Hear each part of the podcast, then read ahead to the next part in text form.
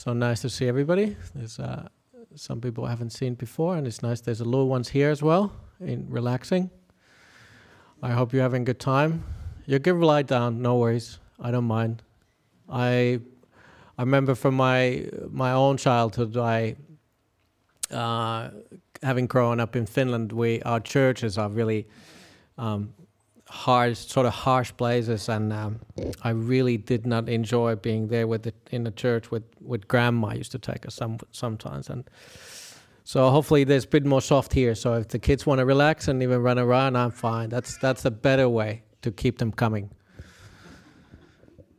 If and um, I remember we had this priest when I was young. Uh, he there's a, this weird concept in. Uh, in in that part of Christianity. I think I'm not sure he, whether he make it up. I I think it's part of it. I haven't studied it too much, but the, there's this concept of the um, original sin, and the sin is it's passed down on the generation. So on the fourth generation, you get your even the Lord your children are sinners, not us. We don't believe it. Don't worry.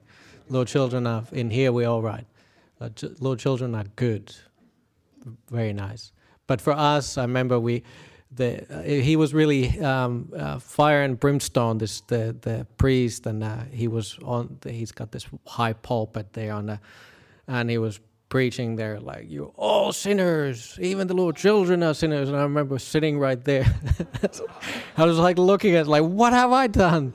It's like it's not my fault. I was like I was like five. Like why why do I have to suffer? But terrible yeah, I don't. I don't. Definitely don't want to do that as a priest, as a monk. Terrible. And um, but anyways, so fire. Talking of fire and brimstone, I'm gonna give a sutta today about fire. It's a bit of a fire and brimstone. Why am I giving the, uh, the talk about fire? Well, many reasons. Um, the Vassa has ended. Uh, the rains retreat has ended. Uh, during the rains retreat, we always have few suttas we do uh, chant in the monasteries. Very commonly, we have um, the um, one of the suttas is Aditta Sutta, meaning fire. Everything is on fire. The other one is turning the wheel, because the, these are the first suttas Buddha gave after the after he was after his enlightenment, or at least they were recorded. These were the first recorded. Uh, there was long distance between these suttas. There were months. We don't really exactly know, but sounds like it's there's a distance. So I'm sure he had other conversations, but m- maybe these were the ones who were like really canonized, worth a recording. The Buddha said he he put them in perhaps more formalized uh, way. So we have, uh, for example, so we have the turning of the wheel um, and then is uh, Anattalakkhana Sutta. Some of, if you want to hear about um, discourse on non-self, I gave last year after the rains retreat. That was the first talk. No, during the uh, during the rains retreat actually, last rains retreat, I gave one talk, and that was on the discourse on non-self. And today I thought, well, uh, that's a, I haven't really studied the sutta, so it's a perfect uh, time for me to think about it a little bit and since we chanted. And also last night I got a message uh, Bodhinyana Monastery might be in fire. There's a bushfire right in, in Serpentine, started just really nearby. Uh, they had to evacuate yesterday. I, am not sure whether it did. And unfortunately, they have Kathina, the, the rope offering ceremony today in the retreat center in Jhana Grove. And they're not sure they can do it now because of the there's an evacuation order. It's right on the border of where the Jhana Grove uh, retreat center is. So boy, there's fire everywhere. And also, um, I've been struggling with my own health, and one of the things I have, my own health, which is a bit embarrassing, my bum is on fire. So there's fire in in my body. It's uh, quite unpleasant sometimes the during the last part of the uh, the rains retreat, I really had to just uh, spend a, ton, a lot of meditation time just lying down on my bed, and it sort of you just feel a bit lazy, but that's the how I had to do. But let's go. I, I look into it a little bit of the uh, fire and brimstone. What what do the Buddhas say about um, fire? So what is um, what is burning? So this is considered the third sutta, what um, what the Buddha was teaching, and what happened after his enlightenment, after he woke up, he went to look for people to teach. He one his two of these first teachers had passed away. He couldn't go and teach them, so he went to uh, and uh, continued. And then he was first teaching the turning of the wheel. He finds uh, some other ascetics and he um, who was who was practicing with him. So first he taught turning of the wheel, the, what the basics of Buddhism. Then he taught the um, uh, there is no self. And then later on, he started wandering off. And he, he went to the uh, place called um, Gaya's Head. And Gaya is actually, I don't remember now how far it is, but it's a few days of walking distance when he was teaching the first two suttas and they were he met a lot of fire worshippers, and he Buddha thought, well, there's a lot of these people. They were ascetics. There were ascetics everywhere in the uh, time of the Buddha in India, and the Buddha's, Buddha thought that there's a thought came to his mind. I'm sure there is a, there's a possibility I that these people can understand my teaching if I teach in this way. There were fire worshippers, so he thought about talked about fire. So a lot of these talks they're very tailored to certain type of people, the certain way of understanding. So at the time, the uh, Buddha was staying near the Gaya and at Gaya's head, and together, together with thousand mendicants. So these mendicants don't meet uh, the Ajahn Sujato translates the mendicants. The the word is um, bhikkhu. Bhikkhu in that time it means anybody who was ascetic, who was wandering, who was uh, living off alms. Like I, as monks and nuns, we get you to offer food. We're living off the alms. We are called mendicants. That's a that's what the mendicant mean. So he went to see the um, for the all these uh, monks, and he said, "Mendicants, all is burning." And what is all that is burning? What is the all that is burning? The eye is burning, sights are burning, eye consciousness is burning, eye contact is burning. The painful, pleasant, and neutral feeling that rises conditioned by eye contact is also burning. So it's interesting. So the Buddha, we have these external, internal, and external contacts. You have to have in Buddhism. This ties up with the uh, idea of anatta, non self. In order for you to see something, we start here with the eye, you have to have an external contact. there's something has to be outside of there. And then the eye faculty, the eye, um, the, the eye faculty have to be intact. You have to be able to see. The and from that, when those two meet, you have eye consciousness. So the consciousness is vijnana. In Buddhism, and this ties in with the idea of non-self. In Buddhism, we cannot have idea of soul. There is no nothing, something which is outside of these contacts. And whatever we always call it, um, in, in what do we say in Buddhism, whatever uh, the consciousness is dependent on, that's what the consciousness is called. So here we start with the eye consciousness, cakkhu. And so the, if it depends on the eye, that's what holds it together. And there's a simile, it's like a reeds, when, when they, they used to make roofs out of reeds. These days we use roof sheets, tin. And unfortunately, I'm talking about roof sheets, and we're doing our retreat center now in, in Newbury, and boy, we, we're struggling to get up construct, contractors to do roof sheets. Just two days of work. I don't know what's taking them so long. I think something is burning there. there. Um, so at the time of the Buddha, they made they made, used to make roofs just out of reeds so you put one reed and the other one is supported, the two reeds are supported by each other. If you take one reed outside of the other side of the, ro- uh, other side of the roof, the other one falls down as well, right? So it's they depend on each other. And the same way with these consciousnesses, there's six of them, whatever it supports the consciousness, that's what it's called. So here we started with eye consciousness. So that's what that's where your consciousness is. There is nothing outside of that. There's no some kind of magical consciousness soul arising somewhere. Consciousness has to be supported by something. Consciousness by itself is nothing. You cannot you cannot really if there's no object we um going a little bit around around here but let's say let's say there is no object you you in this void in space when there is no light hitting anything what do you see? Your eye faculty, your eyes are intact. They do work. But if there's nothing, the light doesn't hit anything. There's all the. Um, and what do you see? You don't see anything. Or if your eye faculty, if your eyes don't work, but there is all these things, what do you see? You don't see anything because your eye faculty is not intact.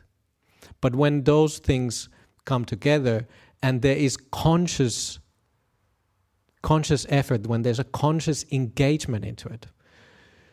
I put it this way. There's a lot of things we see in this in this hall, and I'm not going to go all the five senses this deeply, but with the eye, we started with the eye uh, eye faculty when there's, there's a lot of things we see everywhere all the time, but we don't consciously engage with them. Only when we see something and there's a conscious engagement, we are making it into something, it comes to be. And we know it's just biology that we actually just see a little dot, uh, dot from my eyes there is, and the rest, the image is just processed in the back of your head, in the in the brain, and it makes a big, cohesive, big picture. Like my grandma had um stroke that was a long time ago, and I remember she had a stroke and back per, uh, on the where the the eye faculties processed in your brain and she got this called we call it tunnel vision. I don't know when in english term but basically she would only see the through the what the eye would see. The brain didn't process it correctly anymore. So she would just see this little dot in front of her and she had to scan with her eyes. If she like I remember um, i was 16 at the time and went to see my grandma. She would have to take my my head between her hands she would hold my head like this so i wouldn't move and she would have to scan my my face just up and down, up you know sideways, and then so she could understand who I was, because of the brain. We all the time scanning. That's how eyes are doing. All the time scanning, but we don't actually see. We only see this little dot in front of it. Rest of it's just image processing. It's just made up things. Long story short, anyways, so that's why you have to have a conscious engagement into the seeing. And then eye consciousness comes to be. And it's same with all the other senses.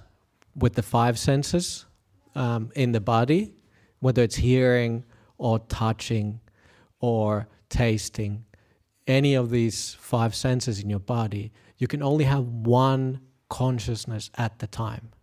There's only one, you only exist in that one moment, in that one consciousness.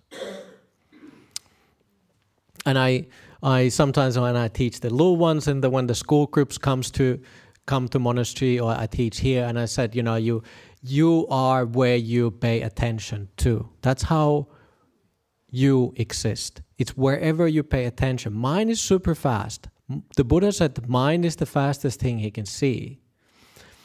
But so it makes up this continuous movie, so to speak. Like in olden days, we had the cellophane film, and they were like, you could see when you take the film, you can see every little um, uh, every one of the what do you call it frame every one of the frame is separated but if you play in a certain playback with a certain speed it becomes a movie. It becomes it's you know uh, it's turning so fast that we don't see it once you play it in a uh, certain frame rate. But you can actually take it and say there's one frame there. So once your mind starts slowing down you could see the individual frames but you have to have a very um, sharp mindfulness in order to do that. But you can only have one consciousness at time. You cannot see and hear at the same time. You cannot hear and process that information at the same time. But the mind is so quick, it just goes back and forth, back and forth. It goes seeing, hearing, understanding, making decisions, all that. So that even the um, mind uh, the the sixth sense is made out of different things.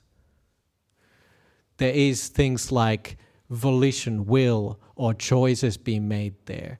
There is perceptions. All of those things are made up in your mind, but you don't see them, but they are individual things. It's very hard to tease them apart. It's almost impossible, and they almost overlap each other. We, uh, for example, we have things, um, let's say, your will and your perception, they are almost coloring each other. They are going in each other's um, each other's field. Your your your choices are get colored by your perception, how you perceive the world. So they're very very close, and I cannot really say that they are exactly teasable apart, but that's how you, uh, that's how they work more or less. Boy, well, I'm going really into the Anattalakkhana Sutta. I'm supposed to be talking about the Aditta, Aditta Sutta. Anyway, so eye is burning. I. Um, si- okay, so eye is burning. The sides are burning. Whatever you see, the eye consciousness is burning. Okay, let's go back to the sutta. I talked about a lot, lot about how these things work with the non-self. Burning with what? Burning with fires of greed, hatred, and delusion. Burning with rebirth, old age, death, with sorrow, lamentation, pain, sadness, and distress. Fire and brimstone. Yes, Buddhism is the same thing. Somebody's phone is going. Never mind. Um, so, with the we talk about it all the time with raga, dosa, moha. Those are the uh, three thing, things what we are to sort of uh, aiming to get out of it, uh, to get out in Buddhism. The in order to quell these things, your uh, greed, hatred, and delusion, we do these practices like loving kindness and um, meditation, giving, whatever it is, we are working around these things. We are working to quell, to extinguish these fires a little bit. It's not like we are putting down, uh, trying to put out spot fires here and there. We don't stomp on things. But the Buddha said, loving kindness, it's something which really can eliminate uh, uh, eliminate sorry i'm thinking the, the phone just went off so i was just um, my mind goes there all the time loving kindness is the only way you can eliminate hatred. There is no other way. You cannot fight fire with fire. You cannot, by getting angry with anger, it doesn't work that way. Only by kindness you can actually quell it. That's what uh, the Buddha said. And it makes sense, doesn't it? So it's not all fire and brimstone. But so what is it also burning with? So it's the raga dosa moha, the greed, hatred, delusion, burning with rebirth, old age, death, with sorrow, lamentation, pain, sadness, and distress. We can see that a lot of these things where in our life when we have when we have a lot of distress when it's um, sickness when somebody dies there's a lot of burning coming from that perhaps it's not not so much about the it's hard to see why why how would those be uh, burning but it comes into the idea of the last one of the moha, of the delusion. We have this idea that there is a self there. We have a strong sense of identity. And when the body starts turning off, when it's you get sort of the deadline, there's a lot of grief, uh, lamentation there. And that's what the Buddha would call delusion you think there is self there. It sounds really difficult to be outside of that, that you wouldn't have a lot of sadness when something somebody dies. But what dies? It's only the body dies. What continues, then we're getting into difficult things. Uh, but we say that your karma, your habits, your conditioning continues, or the uh, the the effort you have done. Only that remains. Again, it's we go into difficult territory, and that's why people struggle with this idea of non-self. What does if there is no self? What gets reborn? What continues after death? You go into into that gets into the difficult territory. I'm not going to go there. But only what only continues is the karma, and you cannot be separated from that. Even the next lifetime, whatever you've done in this lifetime, it affects you. It's almost like a law of nature. If you if you do something good, you will get the effects. You feel better about yourself. Even though there is no self there, you cannot really think outside of that until you are further on the path. So, for example, the, the sorrow, lamentation, pain, sadness, and distress, but the old age and death, those are, you are just sorrow, lament, lamenting. The burden comes because of the delusion. Greed and hate, we can see that that's quite easy in day to day life to see it's burning. It keeps you alive, keeps you. The hatred definitely, it really feels like um, fire. But greed, if you think about greed in the sense of uh, wanting to have something which doesn't belong to you, it's it's the opposite of and the uh, it's the opposite of with the greed is mudita if I remember correctly. Mudita being rejoicing that somebody else has something. Rejoicing on other people's happiness is the opposite of that kind of greed. That quells it, that eliminates that. You just feel others happy that others are doing well as well, and then you don't feel the greed.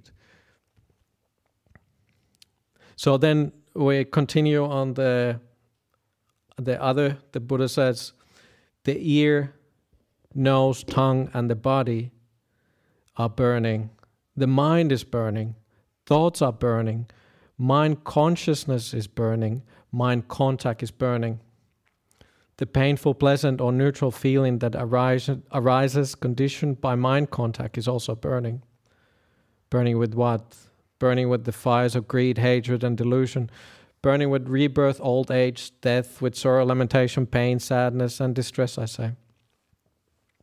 So here we went into the sixth sense. And uh, mind, what we call here is sometimes mind, we have synonyms in, in Pali. Here we talk about mano, but you could say chitta, or you could, uh, no, you cannot say really uh, uh vijnana in this sense, because vijnana is the what is it called when it's supported by something mano itself you could uh, it's almost like the the big thing what we could you're very close to saying here soul, but we don't want to use that word, so we just say mind, mano. And they're very, uh, I think it's very related with the into from Pali to English. Um, so they are burning. Seeing this, a learned noble disciple grows disillusioned with the eye, sights, eye consciousness, and eye contact, and they grow disillusioned with the painful, pleasant, or neutral feeling that arises conditioned by eye contact. Here, it's an interesting thing. We um, we the word here we use um, is nibbindati and it's related to nibbana nibbindati it's almost like you're putting out the fire. It's you uh, disillusioned ajahn sucitto is um, translated here you turn away your yeah disillusionment is it, it, yeah it's a it's a good way of looking at it. You don't hold it so dearly. You don't think it's yours. You don't think there is something inherently valuable there. A lot of these things we we teach perhaps this kind of teaching is quite high fluting things. But if we don't teach this if we just say it's enough to meditate if we just render buddhism as a stress reduction we losing the baby with the bathwater we cannot start taking out everything out of it and th- we think I'll be just fine. It will be it's Buddhism as anything. We cannot just render Buddhism into psychology. We need to teach these things as well. Once in a while you need to hear perhaps it's not just happy thing things happening in Buddhism, but once in a while when you when you listen to these things it's like okay, yeah, that makes sense. It's I can see it in my own life and then you can do something about it. You can see that the burning i'm suffering that's really comes down into the dukkha into the suffering. There's a lot of suffering there. How can i turn away from the suffering? How can i make this better? And this is again ties into the eightfold path. We are working to quell these sufferings where did i go? Okay so and they grow disillusioned with the painful. They go it's they grow disillusioned with the painful pleasant or neutral feeling that arises from the condition by eye contact eye contact. Uh, so the quite often what happens so we have in buddhism we have three kinds of feelings feelings don't mean in buddhism in this in this case they don't mean like oh i feel good or i feel bad in Buddhism, we only have three kinds of feelings we have pleasant feelings, we have unpleasant feelings or suffering, and we have neutral feelings. With the pleasant feelings, when something, when you see something which you like, keeping with the eye con- eye contact, with the eye the um, the eye consciousness. When you see something, you want to hold on to it. That is this looks beautiful i want to hold on to it. This sounds nice i want to hold on to it. When there's something pleasant happening in your mind your mind mind mind contact mind what did he call it? Mind mind consciousness? Thoughts mind consciousness yeah he did say thoughts Mind is burning, thoughts are burning, mind consciousness is burning. When you have something, something you want to hold uh, uh, for dearly, that is pleasant feeling. If you don't something, uh, you you and you hold it. If you don't like something, something in your mind, you have suffering in your mind, depression, however you want to describe it. You don't like it, you push it away. This is not me. This doesn't belong to me. You want to push it away. This pushing and pulling, it's it's what they say it's end by when somebody's an arahant. When the somebody's fully enlightened they don't push or pull anything anymore. They don't hold into anything anymore which is it's interesting it's said many places. But so quite often and that's where the suffering comes from holding on into these feelings pushing and pulling You want to hold into the beautiful things and you want to push away the things which are not nice in life. But when you are more and more at ease, whatever happens, whether it's your internal mind, the mind world, the world of your own own self, or the world outside of us, when you don't when you don't you're not in the fight with it, you're more and more at ease with it. You don't have you have less and less suffering. The delusion then you don't hold on to anything. The uh, dukkanga sukkanga the neutral feelings or the yeah the neutral feeling it's a difficult one to see. It's neutral feeling sometimes it's almost like you don't pay attention but it must be some kind of attention because otherwise it doesn't exist. It's a it's a difficult one to explain. Uh, okay so you grow disillusion to it nibbindati um, you turn away from that. You don't pay attention to that. You don't it's not so interesting to you anymore. You perhaps when you meditate longer you don't go to the shopping mall five times a week. Maybe you only go once a week. You grow disillusion into these kind of beauty things in life. It's you don't you don't see the value into it you don't go partying all the time you're the sense restraint comes. You take your five precepts, you stop drinking alcohol because you realize that the happiness didn't really lie there. You, the sense restraint and your sila actually go hand in hand. Quite often we don't talk about these too much with the lay people. As monks, we get drummed into our head all the time, sense restraint, sense restraint all the time for obvious reasons but even for if for you if you want to continue further in the path Make, your meditation is not happening yet. What's holding your meditation? Most likely is your sense restraint. And that goes into uh, perhaps into enjoying too much of the outside world. You haven't really relinquished it. You haven't nibbindati, um, quell the fire to a certain degree. Once in a while remove yourself from that a little bit. Don't just keep distracting yourself. And then it, it can go from really coarse things like watching uh, certain things online. And just like you say no i'm not going to watch the uh, these things are really going to b- bring a lot of burning into my mind. Really stop that and then it goes uh, further and further in the finer and finer detail way just like like I'm comfortable with the clothes I have. I don't need to go shopping more. I have enough clothes. And then you you more and more perhaps you become at ease whatever you have. And it goes into also into the things like your mind. You are more and more at ease with your mind. You are not so repelling. You don't push away the un, unpleasant feelings or hold on to the dear to your dear life to the pleasant feeling arises. When somebody is passing away why do we uh, lament? Why do we have so much sorrow in our mind? Because we hold so dearly into that idea that there is a person there. I'm they cannot die because they're my dear one. But if you are just at ease with it and perfect example I remember uh, was Ajahn Brahm when his mom died. I remember I was in the monastery and uh, he got the phone call in the morning. His brother sent him like, "Mom has died," and I looked at Ajahn Brahm very carefully. There was no different difference into everyday life of him.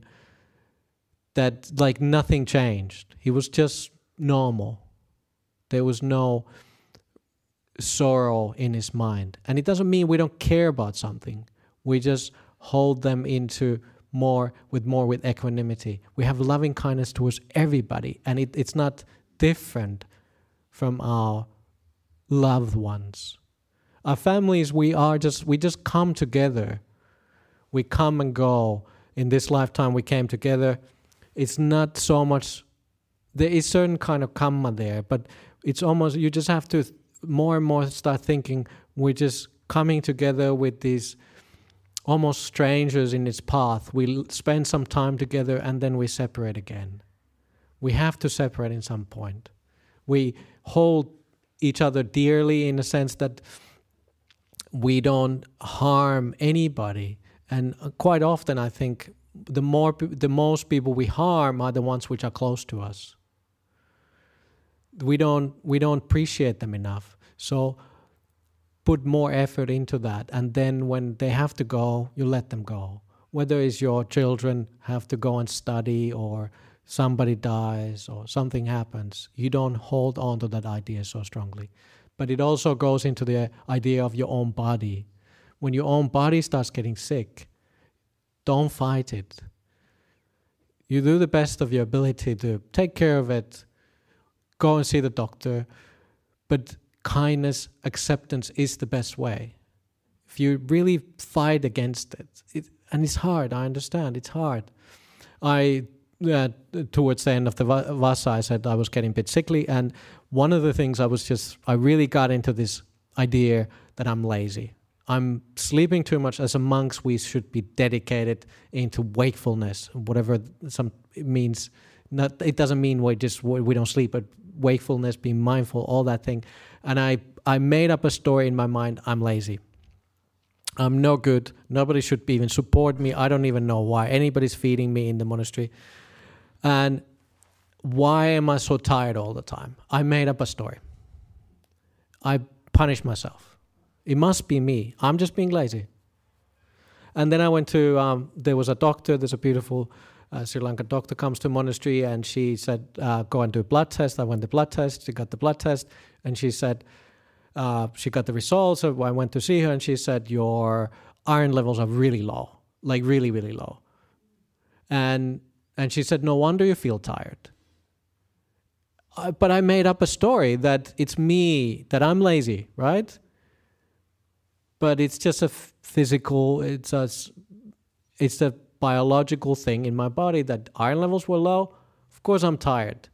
When she when she told me that, you know, did you notice that your did you look at the results? I said no, I don't read them. And so she she, she said that, look, that's that's what happened in your body. It was just a relief to me. I've been punishing myself for nothing. I should have known better, right? I've been now. This is my twelfth year as a twelfth and year as a monk, and I was like, I should know better. But did I? No. I got into this walling on my bed. I was like, why, why? I was like, ah, depressed, a lot of burning, a lot of. But once in a while, we need to try stop believing into those stories we make up. Once in a while, we need to meditate just say, no, I don't take that story. Stay away from that for a second, and life is a lot easier. We believe too much the, the stories we make up. We make up stories, and our minds are very good matching our life in with those stories. We're very good at doing that. There's not ultimate reality there. Even though you think this is my life, it must be real this is what happened and then because of this i'm like this but do you really know that do you really know that because of your your childhood this thing happened and because of that i'm behaving this way. Maybe it is just something biological. We make up stories and we believe those strongly. We hold dearly our stories of our lives. This is me this is who i am. But none of it's yours.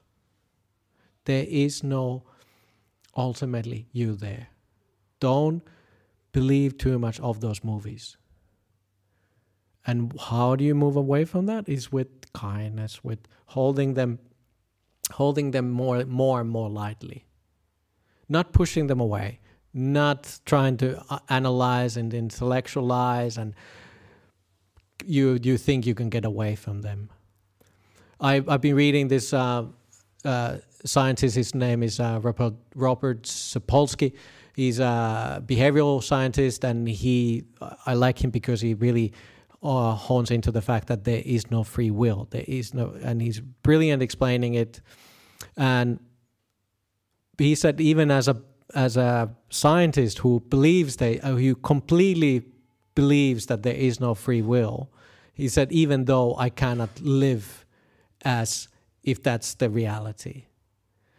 But as a Buddhist, as a meditators, we need to slowly, slowly move towards that. Perhaps you don't have it yet, but at least we are practicing towards letting go when it matters the most.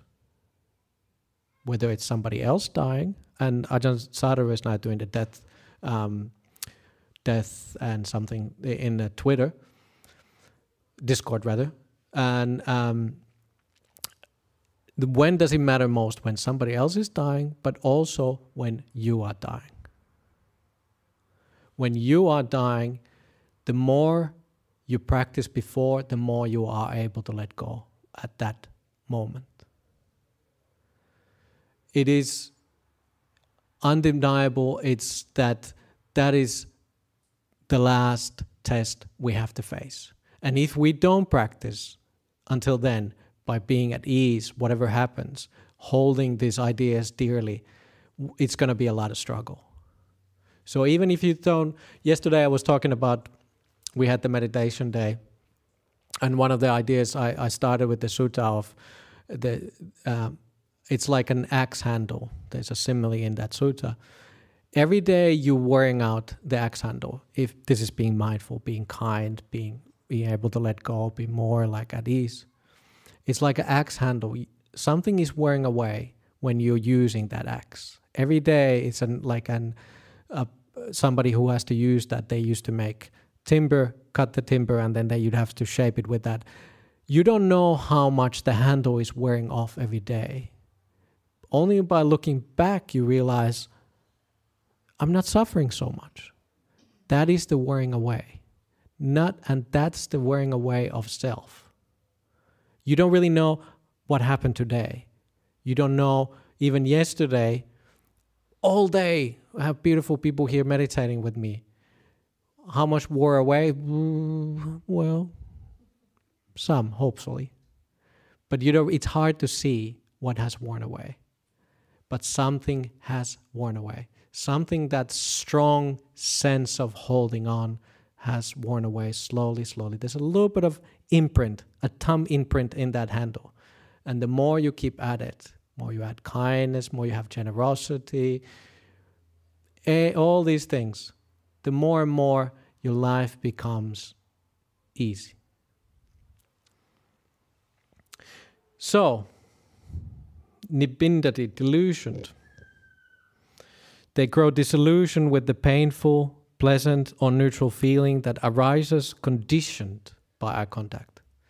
Conditioning, everything is conditioning, conditioned in life. There's nothing beyond in me, in everywhere in this universe, which is beyond conditioning. Don't think there is you which is separate from conditioning. You are just your conditioning. So you grow disillusioned, nibbindati being disillusioned, desire f- fades away. When desire fades away, they're freed.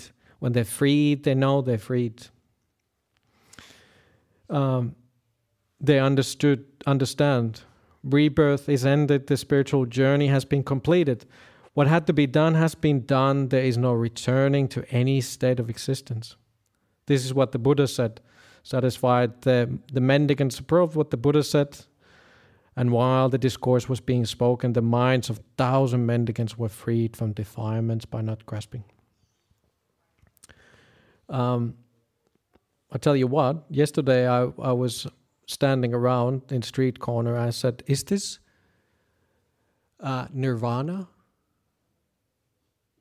I was just there, a couple of streets away. That's the Nirvana Avenue and I, I I never would say this in my lifetime, but I was it was I had to laugh because I was standing around. I was like, because I was walking around. I went I like three hour walk after, and I was like, I'm walking around, and it's like, ah, oh, is this the Nirvana?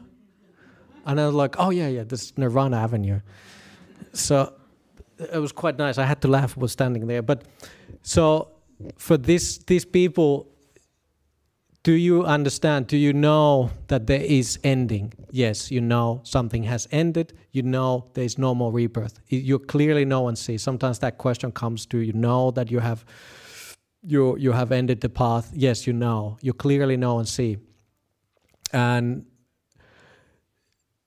but slowly, slowly, it's wearing away that strong sense of self. You know, you see that burning, you see that suffering and you start turning away.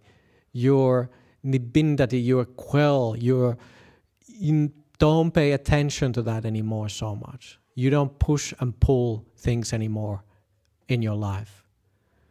You are at ease whatever happens in life. So don't get disencouraged. Sometimes you think it's like nothing's happening. I've been coming for a long time. I I've been a monk for a long time. Blah, blah, it's terrible, everything. But just remember, if you keep at it, it will wear away slowly, slowly.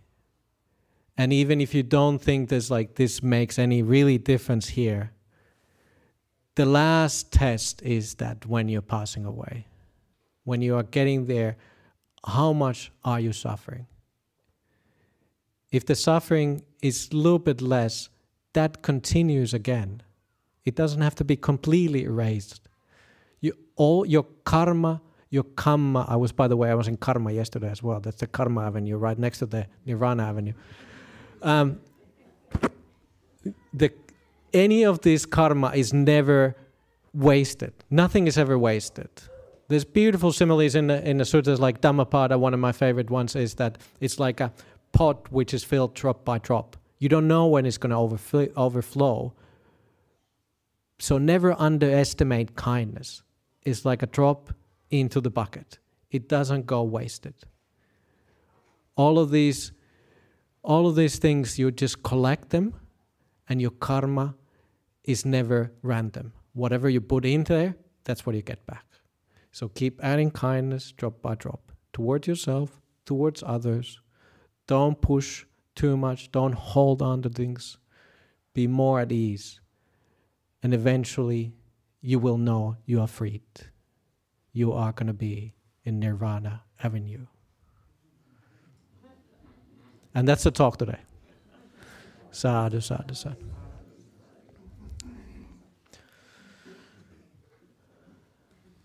Very good. So we'll take questions from the Discord and audience and online and. Any question, you put our hands. We will alternate between the audience here and online. Okay. It's true. Ajahn, I know it's a particularly difficult topic. Yeah. But you did your best to explain what it is. Right. Um, the, the fire, fire is dukkha. Mm. Uh, Buddha said, Panchupadana skando dukkha. Mm-hmm. That's what the starting point of this discourse. Mm-hmm. That is the fire. Five aggregates of arising is suffering. Mm-hmm. Then he goes on to describe the what's five aggregates of arising. You start, said from the I consciousness, and then there are the faculties are there. Yeah. Uh, the so we, through our ignorance, we create a self uh, from these five aggregates of arising. That is where the problem is. So, really speaking, there's nothing. Uh, now, when I see you, perhaps Bhante now, with my memory, I recognize as you with my five aggregates of arising, mm. then I exist and you exist. Mm. Until that time, there's nothing. So that is what Buddha was trying to say. Mm-hmm. So when the five aggregates are arising, and you create things. Duality, duality exists. There's, there's nothing. Yeah, duality, and it's interesting. Some of the the Buddhist hmm. um, different times, like Mahayana Buddhism, they talk about a lot about dualism. Yeah, yeah. We don't talk about so much in Theravada, no, but no. dualism is a separation. Separation. yeah. yeah. So there's no separation. There's everything is one, oneness. There's no nothing exists. Mm. So that is it's a because we are born with this idea of self, it's very hard to comprehend this. But Buddha keeps on saying that what you call self is these five aggregates of operation of five aggregates of arising. Yeah. Uh, that's that, that is, as you said, we have to keep on practicing. We have to know what that what it is. That's called sakkayaditthi. You know, that is uh, Right. that's how you develop. Yeah. Uh, and that's why why do we talk about so much suffering? If we don't see it as suffering, then will you would never want to give it up. But because you see the um, hatred, for example, it's very easy to see as suffering. You're like, well, I don't want to hold on to this. It's dangerous. You see the suffering. That's why they go in hand in hand. Yeah. the, the, you said about the karma, the yeah, volitional activities only relate to karma. Uh, the volitional activities by activity, uh, mind, Yeah. action or thought. That is what that uh, creates conditions and results. Uh, when we get uh, cling on to these activities as self, you, you pay a price. The you suffer these condi- Yeah. conditions. So, okay. I, before you go further, it's exactly right. Why does somebody who's even stream enterer don't suffer with that anymore? Why don't they create new karma? because they don't hang on to these volitional activities as self. Yes. Yeah, There is the, the, the idea of self has disappeared. exactly. And it's just, and where does it come from? You see your previous lives. That is the first hatching of the egg. Yeah, yeah, It's actually see, oh, I was that, I was this same thing before. And is that, that is the seeing. Yeah. Yeah. Then uh, you said about the neutral, neutral, act, neutral. Feeling, yeah. Ne- neutral is where there is no conceptual proliferation in the point of contact. Right. Uh, that's called papanca. Neutrality is you don't have a, a conceptual proliferation on the base of me, mine, and myself. That's a neutral, neutral contact. hmm Okay. You have a liking, dislike, or neutral. Those, you know, you said about neutral. What? Yeah, I know. Yeah, okay, sure, okay. Yeah, so that I was trying to. Ex- uh, I mean, neutral is that. I mean, we Sure, have I'm, I'm sure you understand it better than I do, but I have good, hard time understanding Yeah. neutral feeling because it has to be active. You have to have it. Uh, it's the same way, like it's like happiness or or, or painful. It's uh, you actually have to the conscious effort of seeing it has to be there. Otherwise, it don't exist. hmm. If something is just sort of, it doesn't exist. Well, I mean, sort of, if a feeling it's, I from the best way I can understand it is hmm. you cannot really pinpoint whether it's suffering or happiness. It's somewhere between. So it, it goes. You have to have a, like a middle way. Hmm. That's the best way I can hmm. see it. So uh, all everything, and remember, feelings are not feelings where I'm feeling happy or good, you know, bad or no. Feeling is everything is contact, whether it's your sensory contact or in your mind contact. If you, you always have to categorize. It's almost like it's always happiness, but once in a while, it's sort of like I cannot pinpoint which one it is. Yeah, that is explained in the Honeyball Sutta. This uh, um, this Okay. uh, uh, Mahakatyana Sutta Yeah. that, that explains that. So I mean, these Adinava, Aswada, and Nisarna. I mean, that is that explains very clearly in the sutta. Anyway, I thought I'll just put my Okay, two good. cents Thank you, thank you. Sure, and you're you're teaching here as well, so you you are very good at these things. We'll do online, and then it's going to be more. Sure, I'll just invite the uh, Discord audience if you want to have uh, want to ask a question. Um, can, you are welcome now to unmute yourself and ask a question. It's good to see you all here. Thank you for joining. Very quiet. Sure. Uh, hello, Ajahn. Hi. Can you hear me well? Yep. Uh, thank you so much for the Dhamma talk. It's a very interesting topic. Um, uh, I had a few questions come up during during the Dhamma talk. I thought maybe I should ask, so um, I'm not sure where where this will go. But uh, I guess the most recent one, when the uh, there was a talk about duality, I, I thought that there's um, these uh, planes of uh, planes of consciousness mentioned, where there's unity rather than um, diversity, not not duality of of um, bodies, and not like diversity of perception. Sanya, I think the word in Pali is, but there is unified sanya, unified uh, perception. To me, it sounds like it's a non-dual perception. Could you could you share how how would that be a plane of uh, consciousness, just just generally to go into the topic of, of consciousness? Does, Okay. Is this an important element?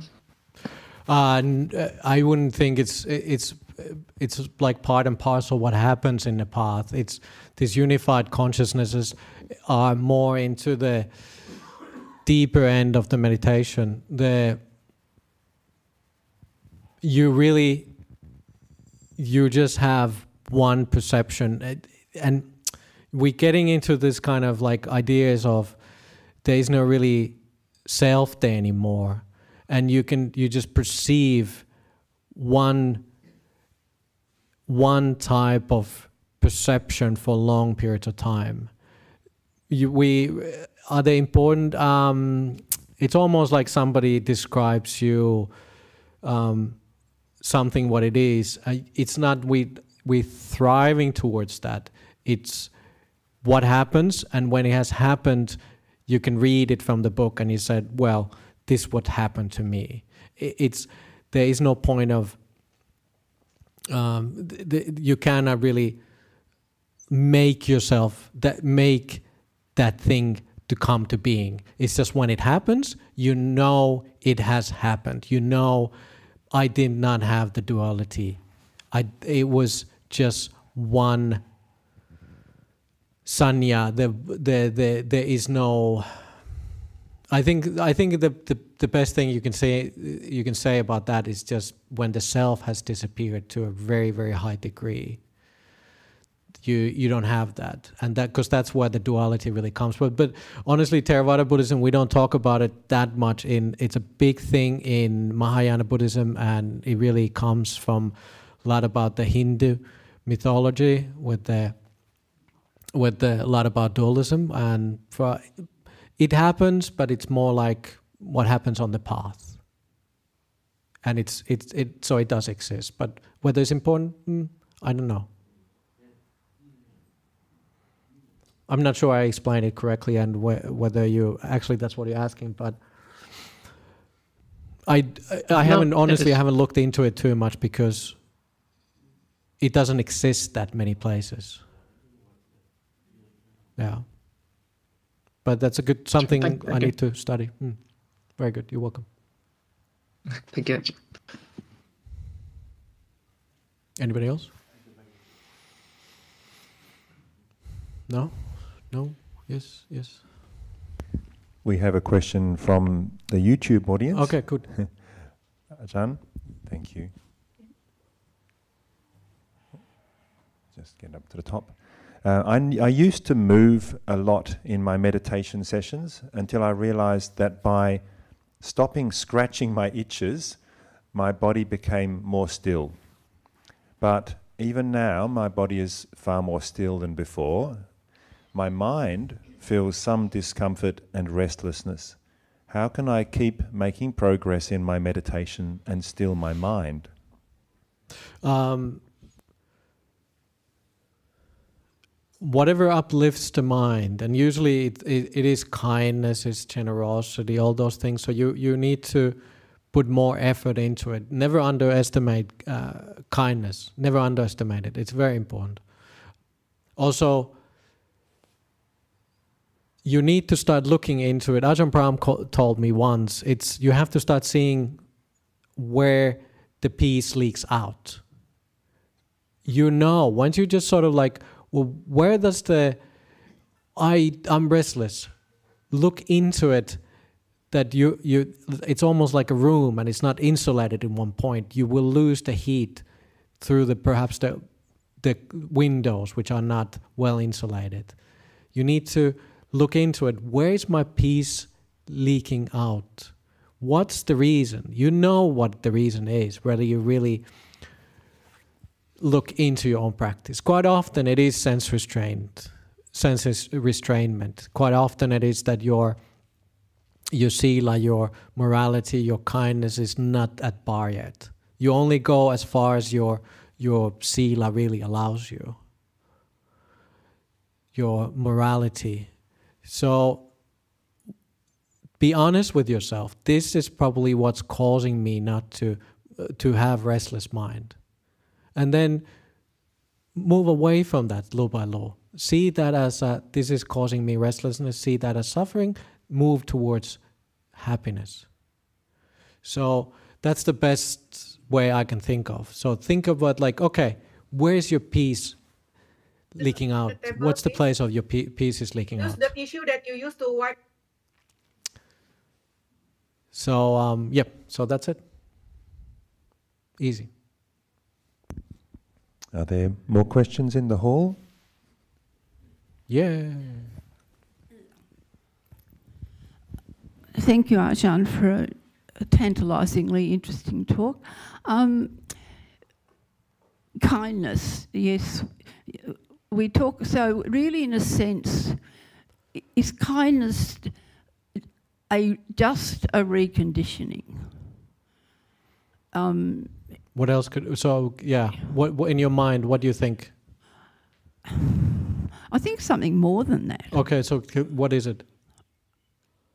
Very good question. Um, is it just reconditioning? I think. I mean, look. It's uh, is it reconditioning? It's sort of like we are. We. n- It's almost like it's. Uh, uh, like the base basic what we want to be and there is less suffering but we don't know how to be there. It's almost like the clear skies where we know it's there but it's surrounded by clouds.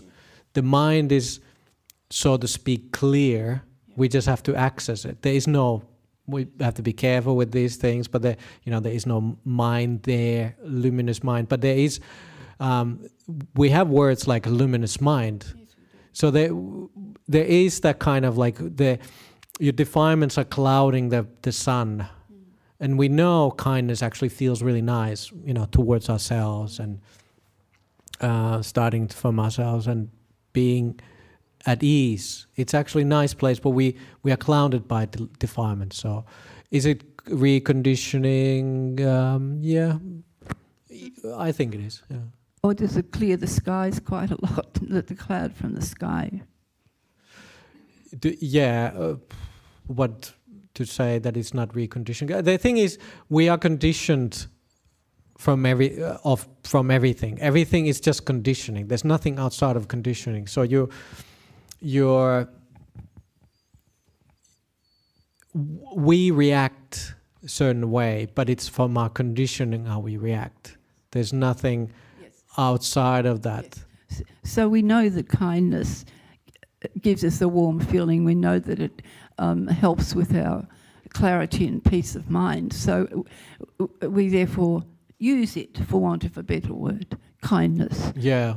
Um, it's- interesting. Yeah, just flow with the you know you the- just flow whatever the conditions happen to be at the and just don't hold on too dearly into the idea of this is me, this is who I am, and because more and more you try to brainwash yourself, this is just my conditioning. This is like don't believe into you're just creating your own suffering more and more.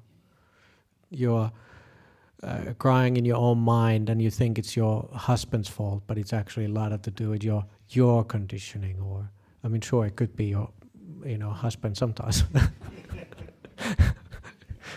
Thank you.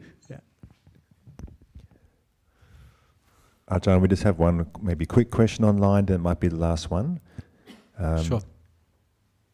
Dear Ajahn, can we define the not pulling and not pushing time as a sunyata state? Uh, uh, yes, because that means that there's no self. Sunyata is just a synonym for non-self. Yes, we can describe it that way if you want to call it that way, but you don't think it's like a state of zero, state of non-existent, state of that there's nothing there. No, that's it. Doesn't mean that. Sunyata is just a synonym for uh, mostly used for anatta, for non-self to describe that there is no pushing and pulling. Yes, there's no self, then the pushing and pulling fades away as well. So, yes, you can use that word. That's it. Okay. I hope I see you all at lunchtime. Thank you so much. Thank you for coming.